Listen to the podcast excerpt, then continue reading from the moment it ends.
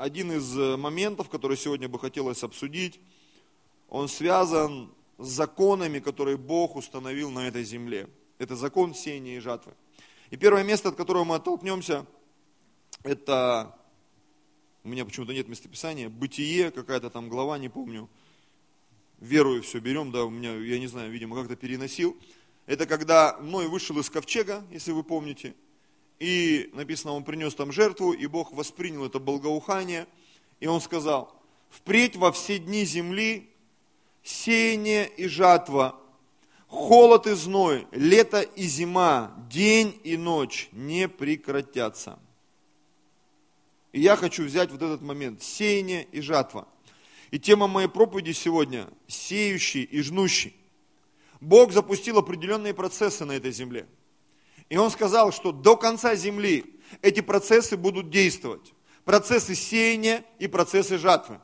И самое интересное, что э, нам не то, что не приходится выбирать, а Бог хочет, чтобы мы научились пользоваться этими процессами. Я немножко шаг, сделаю шаг в сторону, я уже как-то приводил этот пример. Э, есть такой товарообмен в человеческом сообществе, который называется фондовая биржа. И понятно, что там человеку непосвященному сложно понять, что там продается, что покупается, потому что э, это все происходит в цифровом пространстве, виртуально, там все эти акции перекладываются и так далее. Мне один позвонил пастор из Сибири, говорит, «Э, мы тут одного человека преклонного возраста, говорит, мы его приобщили к Сбербанку. Вот, мы, значит, установили ему приложение, купили ему хороший смартфон, и он говорит, сейчас я тебе деньги переведу. И он говорит, я ему перевел там 100 рублей, ну, пробных. Он говорит, вот видишь, все, тебе на карту пришли деньги. И говорит, он сел так, мужчина, ну, ему уже там за 60, может быть, даже к 70, такой говорит, все равно, пастор, я не могу понять. Там они что, деньги переложили в банки, что ли, из одной корзинки в другую? Как это происходит? И вот он мне звонит, смеется, говорит, представляешь, вот как им тяжело вот, поколению наших там дедушек, бабушек, там родителей, да, у кого родители постарше, понять все это. Как это все происходит? Но нам придется вникнуть в законы Божьи.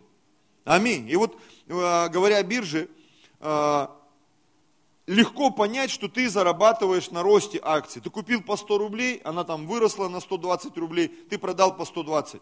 Но самое интересное, и там есть разные термины, да, медведи и быки. Быки, это термин э, относится к людям, которые на бирже зарабатывают на росте акций. А есть еще медведи, это люди, которые зарабатывают на падении акций. То есть ты купил по 100 рублей, она через, там, грубо говоря, полгода стоит 20, ты продал и ты заработал. И вот для многих людей непосвященных это мрак вообще какой-то. Как можно зарабатывать на падении акций? Как это вообще возможно? Оказывается, возможно. И вот когда мы говорим о законе сеяния и жатвы, это два очень важных закона. И порой кажется, что когда ты сеешь, ты наоборот отдаешь, и жатва намного круче. А на самом деле эти оба закона, они важны. И вот я сегодня бы хотел поговорить об, о, обоих, или как сказать, об, об обеих половинках вот этого одного закона, и сеяния, и жатвы. И что порой когда мы распределяем внутри себя роли, да, думаешь, я бы хотел быть, наверное, жнущим. Потому что как-то сеющим, ну ты сеешь, непонятно вообще, что ты сеешь, получится, не получится. Вот жнущий, вот это круто. Пришел, собрал, халилюя, да. Но если бы вы посмотрели процесс сеяния и жатвы, обработки урожая,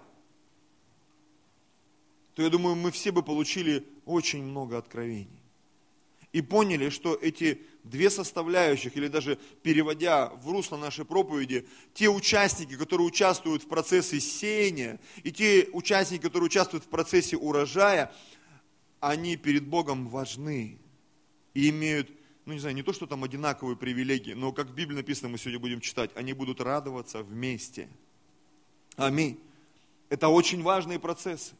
И люди, которые участвуют в этих процессах, они, ну не то что равный статус имеют, но оба эти статуса, они весьма весомые в Царстве Божьем. Аминь. И сеяние и жатва, это относится как раз и к нашему благовестию, братья и сестры. И когда ты делаешь что-то для Господа, забегая вперед скажу, да, ты никогда не знаешь, что ты сейчас делаешь, в каком ты статусе, в статусе сеющего или в статусе жнущего. Это правда. Когда ты проповедуешь Евангелие, ты не знаешь, Потому что бывает, ты покаял человека, а он не пришел в церковь. А бывает, ты какого-то человека взял, а он уже давно где-то каялся, и тебе удалось его затянуть в церковь, сделать частью народа Божьего, как-то его научить, ну, шагнуть дальше. На самом деле так бывает, братья и сестры. Потому что сегодня до сих пор, да, возникает спор, да, какой отец настоящий, тот, который тебя зачал, твой биологический, и потом куда-то там или тот, который, возможно, взял твою маму с, с этим ребенком, воспитал тебя, и всегда спорят, кто настоящий отец. Биологический или тот, который воспитал. Вот так же и здесь. Кто настоящий пастор? Какая твоя настоящая церковь, в которой ты спасся или в которой ты оказался и вырос? Это к вопросу сеющий и жнущий. И тот, и другой важен.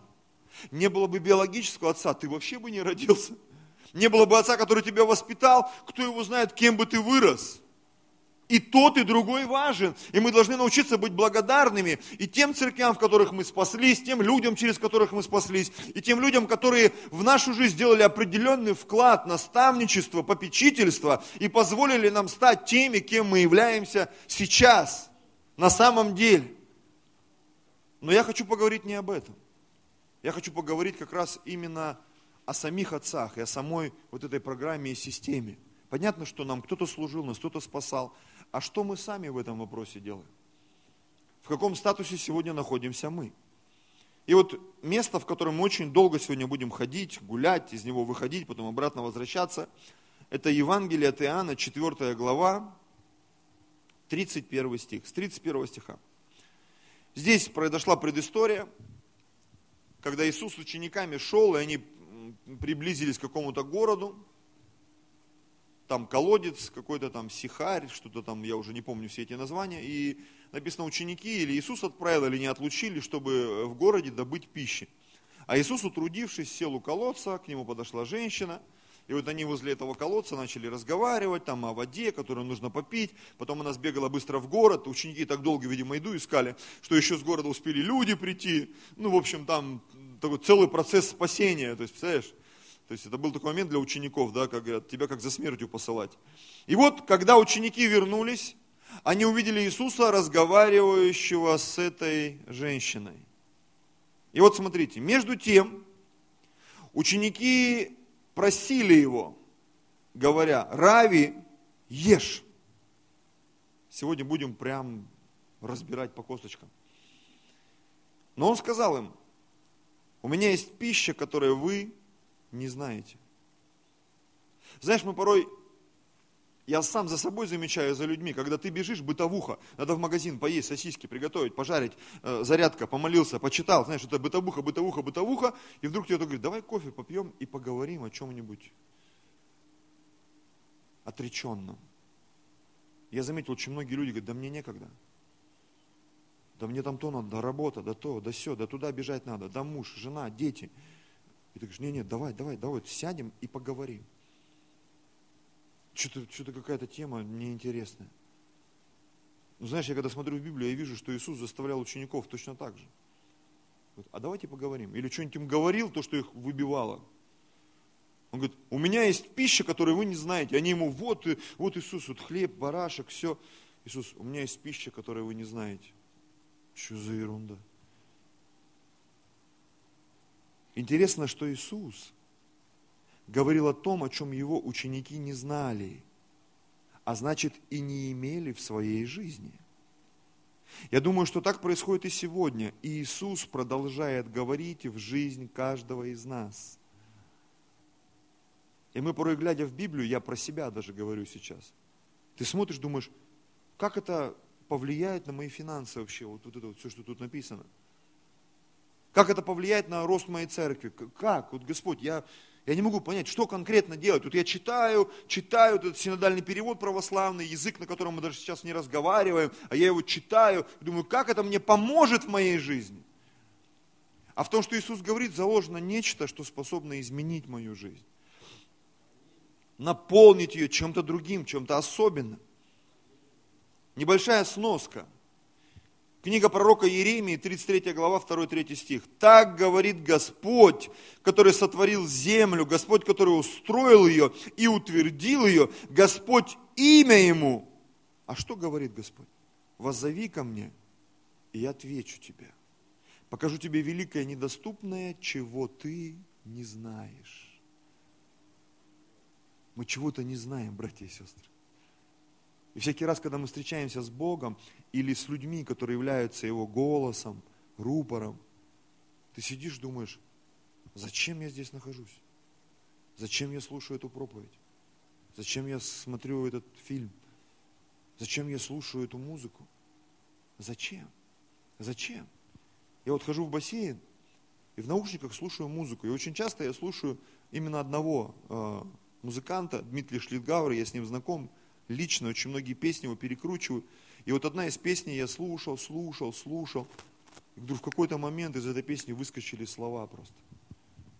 И эти слова, они просто, ну не то, что вонзились в мой мозг, а они, я начал их повторять, думаю, Господи, какая глубина.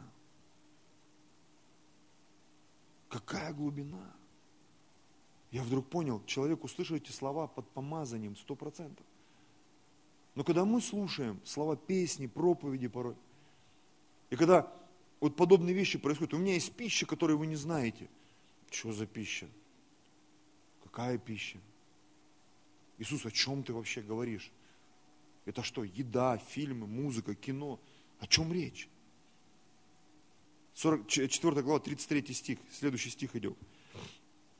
Посему ученик, ученики говорили между собой, разве кто принес ему есть? Или по-другому, неужели кто-то принес ему есть вместо нас? То есть их мысль была в одном направлении.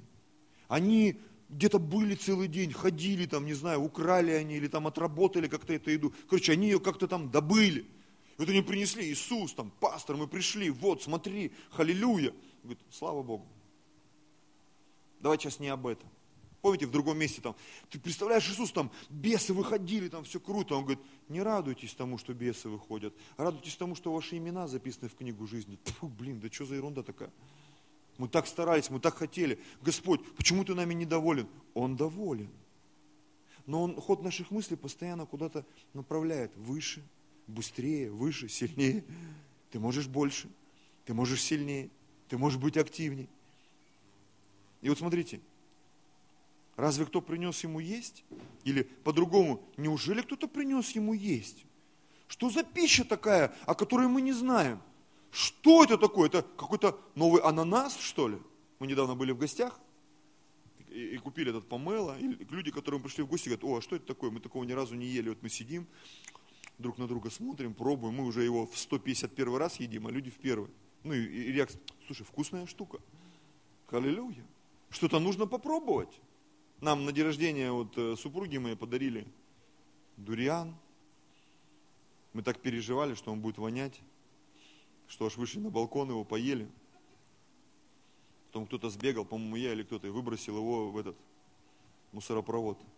Авель пошел в магазин, говорит, по-моему, на весь подъезд воняет, какая жесть, мы сейчас спалимся. Но к утру запах вышел, и мы вышли. Слава тебе, Господи. Попробовали. Сказать, что я потрясен, ну не знаю. Настоящий это, вроде бы настоящий. Настоящий, да? Есть пища, которую мы не знаем, братья и сестры. Это лишь еда. Но когда мы говорим о фильмах, о музыке, о каких-то развлечениях, есть пища, которую мы не знаем. На самом деле. Есть пища, а, я чуть дальше да, шагну, есть моменты в нашей жизни, которые приносят такое удовлетворение или принесут такое удовлетворение, о котором ты даже не подозреваешь. На самом деле. Люди всегда интересуются источниками нашего благословения. Моя жена, к примеру, очень часто это делает. Вчера вот, например, она в очередной раз спрашивала, через кого нас Бог благословил, или позавчера. Нам порой кажется, что мир вокруг нас кружится, как в этой песне. Помните, да, весь мир вокруг тебя кружит. Но на самом деле многие вещи происходят и без нашего участия. Многие вещи – даже если ты не проповедуешь, не ведешь домашнюю группу, церковь все равно будет расти. Вопрос твоего участия в этих процессах. Даже если ты там не собирал на этот пульт или на какой там проектор или на колонке, мы все равно их купили, купим, приобретем, сделаем. Аллилуйя, залезем в долги, вылезем из них, но мы это сделаем. Вопрос твоего и моего участия в этом. даже если ты не ходишь на пикники, на Новые года, на какие-то тусовки там, принципиально там, вот я люблю там в тишине, в одиночестве там, и я не хочу быть там частью того или этого, мы все равно это будем делать, на самом деле. Это не укор, это не какой-то там сарказм, мы все равно это будем делать. Но вот вопрос твоего участия, он всегда остается открытым для Бога на самом деле. Это правда, братья и сестры. Нашего участия в Божьем деле. Слышь, к чему ты, пастор, подводишь? Я подвожу к одной бомбе просто в проповеди, которая очень скоро прозвучит. Продолжение мысли в следующем стихе у меня записано здесь. Итак, Иоанна 4 глава, это, это же глава, э, просто следующий стих, 34 стих. Еще раз отмотаем пару стихов. Они приходят, они добывали еду, пищу. Иисус, вот мы принесли, пожалуйста. У меня есть пища, которую вы не знаете. Да что же за пища такая? Кто его, кто его накормил этой пищей? Может, у него какие-то другие ученики есть? Другая жена, другой муж, другая церковь? Нет, все то же.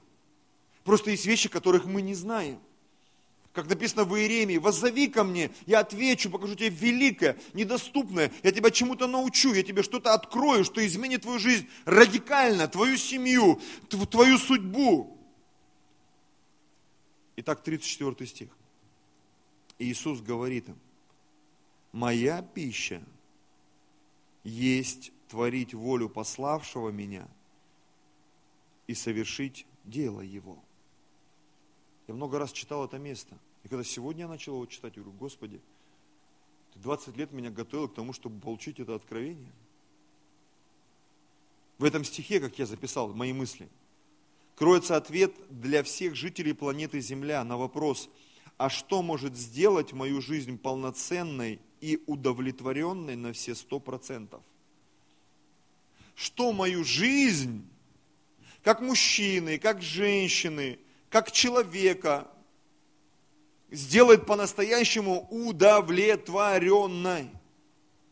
Мы ведь по сути созданы такими, что мы хотим любить и быть любимыми.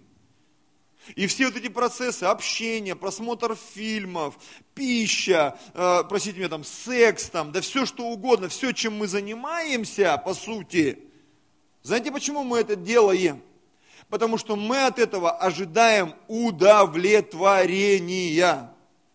Рождение детей, их воспитание, даже наше хождение в церковь, оно подразумевает какой-то элемент удовлетворения. Ты пришел, фу, я отношения с Богом наладил. Я женился, там, э, э, вышла замуж, родился ребенок, я окончил э, институт, школу, я там сходил в армию, я там залез на Эверест, я купил машину, квартиру, посадил дерево. Зачем мы все это делаем? Есть некое состояние, которое люди называют удовлетворением. И нас это либо удовлетворяет, либо не удовлетворяет, либо так между, ну знаешь, как бы, как кино, ну средненько. А бывает в фильме ты выходишь, ты наревелся там от счастья, хлопал в ладоши, кричал вместе со всем залом. Я помню, когда аватар был, мы пошли, и ты знаешь, такое ощущение, что зал превратился в единый организм. Мы реально там у Кашпировского на сеансах такого не было. Люди там, а, а, а, весь фильм. Я пошел на следующий э, день после служения, сбежал потихо. Мы там другим кругом пошли. И я понял, уже атмосфера в зале не та. Потому что когда мы ходили в субботу, помнишь, да, это, это было что-то невероятное. Люди дышали в унисон, просто вот, это какой-то был массовый психоз, гипноз просто. И я понимаю, это, это было что-то невероятное. Сказать, что люди выходили из кинотеатра удовлетворенными, это ничего не сказать. Мы как-то недавно посмотрели один фильм, и потом мы взяли еще с собой одного человека, я говорю, пойдем посмотрим. И когда я увидел, что такая же реакция, я понимаю, что да, для кого-то это что-то особенное. И ты выходишь удовлетворенным, это пища для твоего разума, для твоих эмоций. Когда мы приходим в церковь или прославление, да, ты иногда получаешь удовлетворение, иногда не получаешь удовлетворение. Когда ты кому-то проповедуешь, вот мы практикуем посещение. Бывает, ты куда-то сидишь, как-то все так немножко, ну не так прошло, как ты хотел, как-то, может быть, дистанция не сократилась, где-то что-то там ты не раскрылся, люди не раскрылись. И ты понимаешь, что ну как-то вот, или наоборот бывает, так все прошло, думаешь, вау. И вот Иисус, говоря о пище, это мое откровение, субъективное мнение, он говорил об, об, об удовлетворении. Он говорит, моя пища, то, что меня настоящему удовлетворяет на всех духовном, душевном, физическом, интеллектуальном уровне, это творить волю пославшего меня и совершить дело его. Еще несколько мыслей. Ничто так не способно удовлетворить потребности человека, все потребности человека, как совершение или исполнение воли Божьей, как бы это безумно ни звучало из моих уст, братья и сестры. Ни секс, ни наркотики, ни пища, ни питье, никакой другой вид развлечений или там каких-то дел, или удовлетворения, ничто. Возможно, это сейчас звучит немножко так далеко для кого-то, но если ты начнешь над этим размышлять, ты вдруг поймешь, что когда ты служишь Господу, когда ты проповедуешь Евангелие своей жизнью, неважно, там, через песни, через домашние группы, через евангелизацию на улице или где бы то ни было, ты вдруг понимаешь, что через твою жизнь спасаются люди, и они приходят в Царство Божье, тогда все остальное, еда, одежда, э, твой момент развлечения, когда ты куда-то летаешь, там на юг отдыхаешь, в этом появится совершенно другой смысл. Совершенно другой. Почему? потому что я занимаюсь самым важным делом в моей жизни, и я имею моральное право делать все остальное. Сегодня я вот так смотрю на это. Сегодня я вот так смотрю на это. Римлянам 12 глава, 1 и 2 стих. Итак, умоляю вас, братья, милосердием Божьим, представьте тела ваши в жертву живую, святую, благоугодную Богу для разумного служения вашего. Не сообразуйтесь с веком сим, но преобразуйтесь обновлением ума вашего, чтобы вам познавать, что есть воля Божья, благая, угодная и совершенная. Это так интересно. В этих двух стихах речь идет о жертве и о познании воли Божьей. Иисус говоря ученикам, я не знаю, как сильно он был понят ими. Мне кажется, что они, возможно, именно в тот момент даже не врубились, о чем идет речь. Они тут о еде, он им вроде как бы о еде, но когда он договорил до конца свою фразу, это вообще не о еде. Но в то же самое время это об, об, об удовлетворении своих потребностей. Жесть какая, аж не выговорить это все. Я понимаю, что даже выговорить тяжело. Представляешь, как порой войти в это. Это порой настолько закрыто для нас. Я не знаю, проповедовал я об этом, или где-то мы делились на днях э, на домашке, или где. Со мной произошел однажды случай, когда я звонил в МТС. Я рассказывал, да? В прошлом служении или где? И вот несколько лет назад я звонил в МТС. Или в интернет, как, по-моему, да, вроде бы в МТС. Я говорю, вы знаете, вот э, я заметил, что а, у нас график платежей все время сдвигается. Я говорю, мне такое ощущение, что вы меня обманываете там в МТС. И мне девушка начинает объяснять. Говорит, понимаете, молодой человек, вот такая вот система, вот так все работает, вот такой тариф. Я раздражаюсь, потому что мне кажется, что она меня обманывает. Я говорю, нет, вы меня не поняли, я вам объясняю. Вот я платил 10 числа, прошло полгода, я уже 15 плачу. Как это вы мне на неделю сдвинули график моих платежей? Через год будет уже на месяц. Вы меня обманываете, вы меня разводите. Она говорит, ну я же вам объясняю, вы меня услышите, тариф такой, он работает вот так. Я раздражаюсь еще больше. Уже начинаю там кричать в трубочку. Это было как раз возле метро. Я ходил там, как это, знаете, как лев в клетке. Вы меня не понимаете, да я же вам объясняю, все такое. Вот это, чувствую внутри меня вот эта бабка базарная, она поднимается как бы за прилавка, расправляет плечи, да, ее голос все громче, громче и громче. И вдруг, а она вежлива, ну уже немножко с сарказмом, так девушки могут так, да. И меня это еще больше бесит, потому что я понимаю, что, что это она меня там еще троллить будет, что ли. И вдруг в какой-то момент вот этой беседы, я вдруг понимаю, о чем она говорит. Реально понимаю. Знаешь, как по мгновению ты понимаешь, ты тормоз. Все логично.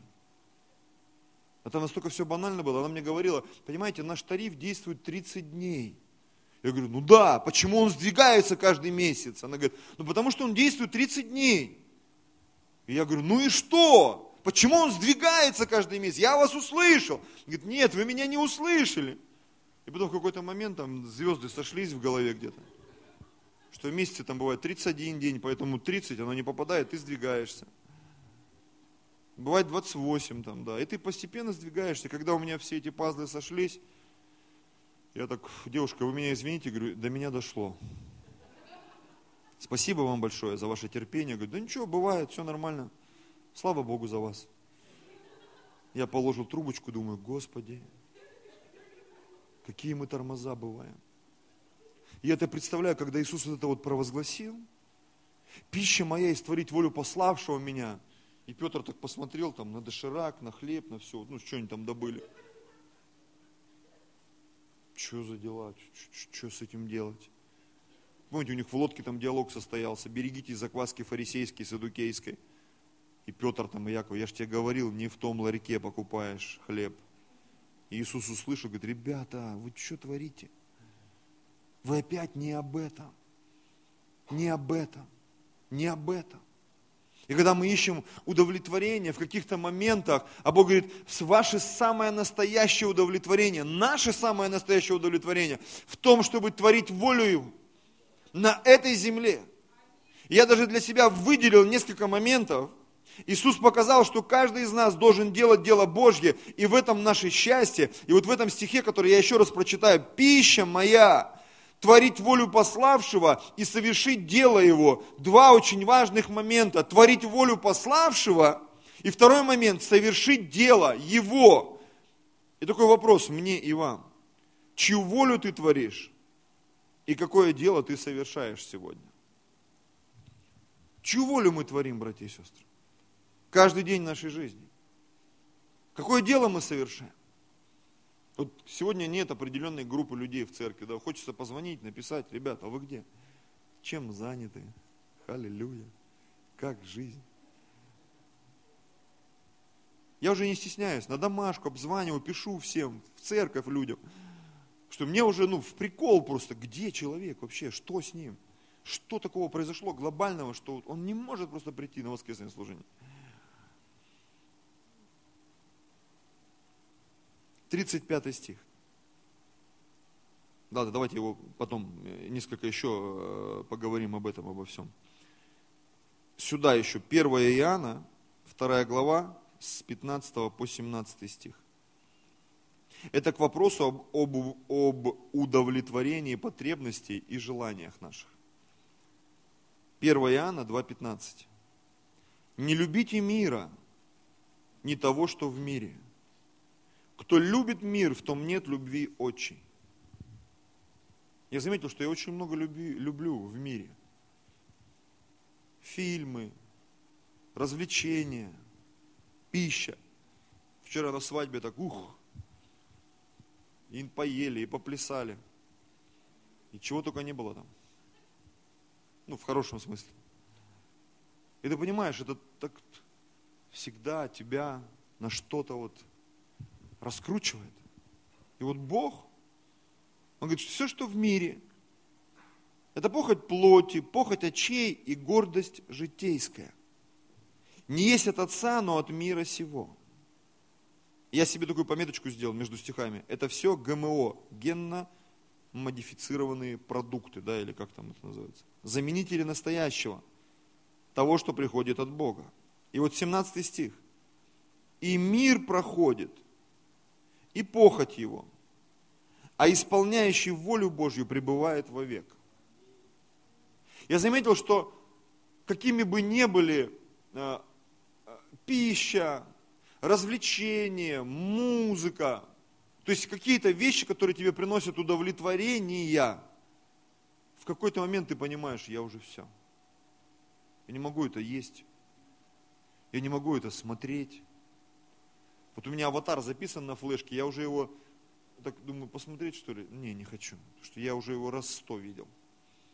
Я уже даже скачивал режиссерскую версию. Я даже скачал однажды в интернет, закинули версию, каким фильм должен быть. Он почти там на полтора или на два часа больше. Там есть недорисованные кадры, есть недорисованные эпизоды, просто графика. И мы как-то сели с детьми и посмотрели, там вообще смысл фильма другой. Там сцены на земле, то есть там все. И, и я даже уже вот в таком формате его посмотрел, уже прочитал там сценарий, что про него там, каким он должен был быть, но каким стал. И, и сегодня я уже, когда мне говорят аватар, я говорю, нет, точно его смотреть не будем. Каким бы он замечательным не был. Даже то же самое с едой. То же самое с одеждой, с фильмами, да с чем угодно, с музыкой. Но так интересно. Я читаю Библию больше 20 лет. И всякий раз, когда ее читаю, Бог вдруг, Бог, Бог вдруг что-то открывает особенное всегда. И моя любовь к Библии, она растет все сильнее, сильнее, сильнее и сильнее. И вообще я заметил, все то, что приходит от Бога, это никогда не умирает, как написано здесь, исполняющий волю Божию пребывает вовек вот мы вчера поздравляли там молодоженов наших, и я говорил немножко о своей семье, что говорю, за эти 26 лет всякое бывало, и разочарование в друг друге, и сомнения, и какую-то боль мы испытывали, и пустоту. Но когда все это заканчивалось, любовь, она снова силой приходила в наши отношения. И я вдруг понял, что подобные вещи происходят и в церкви. Когда ты разочаровываешься в пастыре, пастор там в команде, в церкви, команда в пастыре, церковь там друг в друге, тут какие-то финансовые, политические вопросы, знаешь, как в обыкновенной семье. Но чем больше ты это преодолеваешь, тем сильнее любовь и посвящение приходит в твою жизнь. И те люди, которые прошли все эти передряги, которые там не один путь соли съели с тобой, как в Библии написано, если мы с Христом умираем, то с Ним и царствовать будем, ты вдруг понимаешь, на самом деле – на самом деле, все вот эти моменты, которые мы переживаем, они однажды принесут великий урожай в нашу жизнь. Аминь. И вот дальше. Еще одно место. Это Матфея 7.21. И потом возвращаемся э, в Евангелие от Иоанна. Матфея 7.21. Не всякий, говорящий мне, Господи, Господи, войдет в Царство Небесное, но исполняющий волю Отца моего Небесного. Иисус говорил о пище. И Он говорит, моя пища исполнять волю Отца, творить волю Отца, совершить дело, которое Он мне поручил. А у нас с вами есть это дело. Это проповедь Евангелия. Это спасенные люди. Это осолить эту землю. Как ее осолить? Это значит другим людям рассказать о том, что ты знаешь о Христе. На самом деле – даже вчера мы были на свадьбе, и были люди, которые, ну, скажем так, они, ну, не то, что там далеко от церкви, ну, как одна э, там девушка вышла, говорит, вы знаете, я так далеко от Иисуса, там, от всего, но мне так все это понравилось. Я понимаю, даже вот такие моменты, свадьбы, встречи, а у нас здесь в Москве праздник каждый день. Ты можешь ходить по паркам, по торговым центрам, общаться с людьми, встречаться и осолять этот мир. Так много возможностей спасать людей. Здесь живет невероятное количество людей в Москве, братья и сестры. И когда мы знаем и осознаем, что наша пища творить волю пославшего и делать то дело, которое он нам поручил, вокруг нас будет столько людей, и в этом зале в том числе. И нам скоро придется отсюда уйти, если мы начнем творить волю пославшего нас и делать дело, которое он нам поручил. Аминь. Возвращаемся. В Евангелии от Иоанна, 4 глава, 35 стих. Не говорите ли вы, что еще четыре месяца и наступит жатва? А я говорю вам, возведите очи ваши и посмотрите на нивы, как они побелели и поспели к жатве. И тут несколько моих мыслей. У Бога свои сроки, и порой они отличаются от человеческих сроков и методов. Они планировали ждать четыре месяца – а Бог говорит, высвобождая свое слово, возведите очи и посмотрите, и вы кое-что увидите. То есть Иисус как бы перехватив инициативу в этой беседе, скажем так, да, он говорит, не говорите ли вы, что еще 4 месяца, типа еще до урожая, еще столько моментов в моей жизни, еще надо себя в порядок привести, еще нужно там сделать то. Почему ты не служение? Потому что вот у меня вот столько, столько, столько еще нужно сделать там то, то. Я приехал откуда-то, мне нужно решить вопросный, жилищный вопрос, еще что-то там решить, что-то сделать там и так далее, и так далее. А кто-то приехал и начал сразу. Начал действовать, двигаться. Сейчас, Библия написано, вот сейчас день спасения. Вот сейчас время благоприятное. Есть еще одно место здесь же, это Исайя 55 глава, 8-9 стих. Мои мысли, не ваши мысли. А, не ваши пути, пути мои, говорит Господь. Но как небо выше земли, так пути мои выше путей ваших, и мысли мои выше мыслей ваших. Так интересно. Бог ломает шаблоны. Он говорит по человеческим схемам еще 4 месяца. А я говорю вам, если вы посмотрите внимательно, там целая схема, смотрите, а, возведите очи ваши и посмотрите на нивы, как они побелели и поспели к жатве. Бог, о чем ты говоришь еще 4 месяца? Еще там должно вот это произойти, то произойти. А Бог говорит, нет, уже все произошло, я все сделал. Я уже приготовил твое сердце, я уже приготовил финансы, я уже приготовил людей, которым, которым тебе нужно попроповедовать. Вопрос лишь в тебе. Вопрос лишь в тебе. Причем неважно, в каком ты статусе, сеющий, жнущий, это может быть даже вместе. Ты не успел посеять, ты уже пожал. Такое тоже бывает в Боге, братья и сестры. Сеющий и жнущий. Где-то 9 месяцев, где-то там у слонов, у них там беременность 20 месяцев длится. А где-то мгновенно все происходит. Я помню, читал книгу Рик Джойнера, и он там описывал очень интересный процесс. Знаете, иногда пророки, они в своих вот этих вот странных рассказах да, помогают нам увидеть реальность, которую мы не видим. И там такой описывался момент, что говорит, я видел процедуру, когда люди подходили к Иисусу, это в духе он такие картины видел, и Иисус протыкал им сердце своим мечом. То есть они как бы свою жизнь приносили на алтарь Богу. И говорит, люди умирали, и их какие-то там ангелы брали и уносили на кладбище. Ну и там, я все рассказывать не буду, целый процесс. Короче, этот человек, он вдруг понял, говорит, что я к Иисусу не подходил, я все наблюдал со стороны. Он даже осуждал там, потому что был момент, говорит, я увидел людей, которые источают свет, и увидел людей, которые отражают свет. И говорит, те люди, которые источали свет, это были люди, которым Иисус проткнул сердце. А те люди, которые отражали свет, это были христиане, которые просто находились среди тех других. И они типа тоже были христиане, но они свою жизнь не посвятили Господу до глубины. Их сердца не были проткнуты, они свою жизнь не положили на алтарь. И говорит, я так начал возмущаться, Бог, почему эти люди среди твоих людей тусуются? А Бог говорит, это моя благодать. И потом он увидел, как те люди, которые отражали свет, говорит, они просто исчезли. А те, которые внутри себя имели свет, они начали гореть еще ярче. И говорит, в какой-то момент я осознал, а я так к Иисусу не подходил. И говорит, когда я подошел к Иисусу, Он проткнул мое сердце. И, говорит, и я видел в духе, как меня там унесли на это кладбище.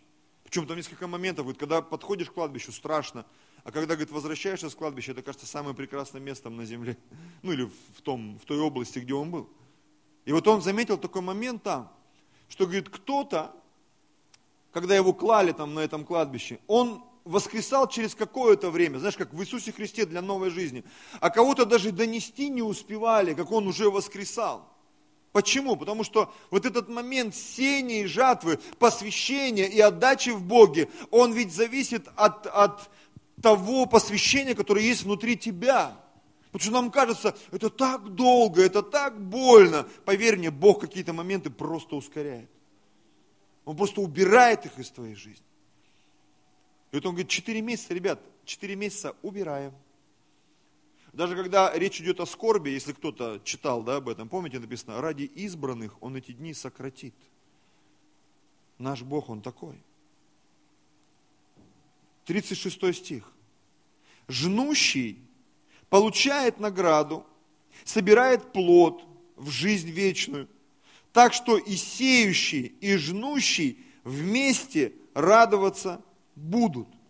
Ибо в этом случае справедливое изречение, один сеет, а другой жнет. И вот Иисус говорит ученикам вещи, которые меня сегодня утром удивили, я думаю, что не вас удивят, когда я дам свой комментарий. Я послал вас сжать то, над чем вы не трудились. Другие трудились, а вы вошли в их труд. Знаете, кому это он говорил? Он говорил своим ученикам – а мы знаем, что Новый Завет начался с Иисуса и его учеников. То есть, по сути, они были первыми. То есть, они кем были? Они сто процентов были сеющими. Потому что они были первыми в Новом Завете. Почему тогда Иисус, какое странное изречение, ведь апостолы были первыми в Новом Завете, и мне всегда казалось, что они были сеющими, но Иисус сказал, что они жнущие. Он их назвал жнущими. Отсюда вывод. Когда ты проповедуешь Евангелие, ты не знаешь, в каком статусе Бог тебя использует в конкретном промежутке времени. В статусе сеющего или в статусе жнущего. Потому что и то, и другое важно для царства, братья и сестры. Понимаете? И то, и другое важно. И сеющий, и жнущий. И мы должны включить эти процессы в своей жизни.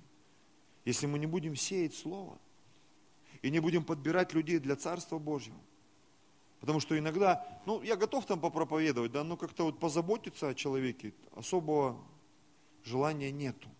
А кто-то говорит, слушай, так тяжело вообще проповедовать. Но вот если когда человек приходит в церковь, мне вроде как бы с ним легко. Но что бы ты ни делал, сеющий ты или жнущий, там еще один термин я нашел. Пожалуйста, музыканты на сцену. Это 1 Коринфянам, 3 глава, 6 по, по 8 стих, наверное, да? Да.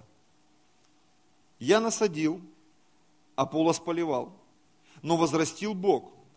Посему, смотрите, и насаждающий, и поливающий, там еще один появился, поливающий. Есть ничто, и все Бог взращивающий. Потому что ничего не значит не тот, кто сажает, не тот, кто поливает, а лишь Бог, который выращивает. Я не знаю, что тебе ближе – сеять или жать, или поливать, копать или не копать, да, все могу. Важно само участие. Участие. Как один из пророков сказал, вот я, Бог, возьми меня, используй меня, что я могу делать? Я, я не знаю, что я могу. Я попробую себя во всем, потому что, когда мы читали с вами римлянам, там написано, преобразуйтесь обновлением ума вашего, чтобы вам познать, что есть воля Божья, благая, угодная и совершенная. Уж простите, что мне приходится возвращаться иногда к каким-то таким простым вещам для новообращенных. Но нам иногда следует это делать, потому что что-то подзабылось. Есть благая воля. Благая воля. Это когда ты спасен. Это его доброта к нам. Что такое угодная воля? Когда мы начинаем что-то делать в церкви. Что-то, искать себя – пробовать евангелизировать, петь, в каких-то служениях вашерских, там, в организаторских, там, в бизнесе, еще в чем-то себя пробовать, как-то найти себя в Боге. Наступает момент вот во всех этих поисках, что очень многие люди, они застряли вот в этой угодной воле. Они тут чуть-чуть, тут чуть-чуть, и в итоге ничего. Но если ты будешь в этом развиваться, наступит момент, когда Бог тебя поместит в совершенную волю. Ты вдруг осознаешь, кто ты есть. Возможно, ты универсальный человек – есть учение в церкви да, о дарах пятигранных, которые двигают церковь, которые помогают церкви стать полноценной. Это дар а, апостола, дар пророка, евангелиста, а, пастора и учителя. И как мы смотрим на пальцы, да, пророк как указательный палец, он часто показывает выход, он указывает на недостатки. Это такие э, полиция духовного мира, да. А Э, евангелист это самый длинный палец, это э, человек со способностью достигать даже тех людей, которых никто достичь не может. Пастор это тот, кто обручен с церковью, дар пастора. Невероятно большое сердце, забота о людях, попечительство, покровительство, евангелизм, попечительство, две рельсы, без которых церковь не будет расти и пробуждение не придет. Учитель, знаете, часто люди так вот пользуются, да? Он способен так прочистить уши и мозги. Учителя, у них есть такой дар – а апостол – это человек, который способен двигаться в любом даре. В любом даре. Он способен прикасаться к любому дару. Поэтому апостолы способны наслаждать церковь чуть ли не в одного. Вот такие они, даровитые люди. Но все эти дары, они даны для того, чтобы церковь стала зрелой, зрелой, выросла в меру полного возраста Христова, чтобы появились среди нас и сеющие, и жнущие. Аминь.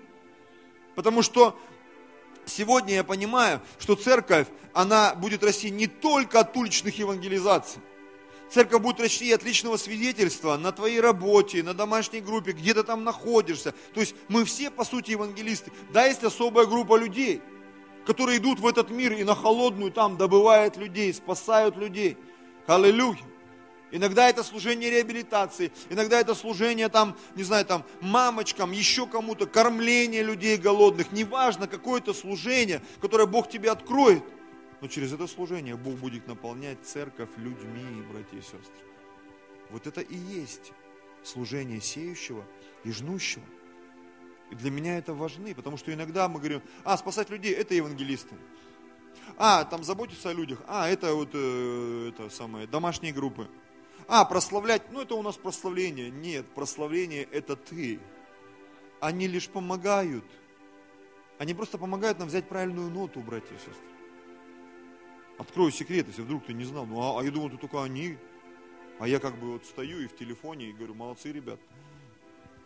Нет, это мы все прославления. Ашерская, а, это у нас Паша там. Нет. Если ты видишь человека, который пришел новый в церкви, и к нему никто не подходит, подойди, пожалуйста. Видишь какой-то беспорядок, и видишь, ну никто не сделал, ну, сде, приведи в порядок. Поставь стул на место, выкинь эту бумажку, которую ты увидел, что-то там сделай. Мы все ашеры, братья и сестры в нашей церкви. Аминь. И мы все пасторы. Если ты видишь, что пастор до кого-то не дотянулся, дотянись, пожалуйста. Я не буду бить тебя по рукам, ты что мою работу идешь, хлеб забираешь. Я рад, если вокруг меня поднимутся люди. Я вам честно говорю, пред Богом, перед всей церковью, я рад. Если рядом со мной кто-то поднимется, кто будет проповедовать лучше, чем я. Я это говорю даже вот в камеру, в эфир. Я жду, когда вот такие люди поднимутся, смелые, дерзновенные, помазанные. Я готов поделиться, я часто говорю, у нас огромный город. Нам нужно очень много церквей здесь открыть, не просто домашних групп, много церквей, чтобы наша церковь распространилась. Чтобы в районе каждой станции метро было что-то, какое-то служение. Нужны сеющие и жнущие, братья и сестры. Сеющие и жнущие. Сеющие и жнущие. Давайте склоним голову.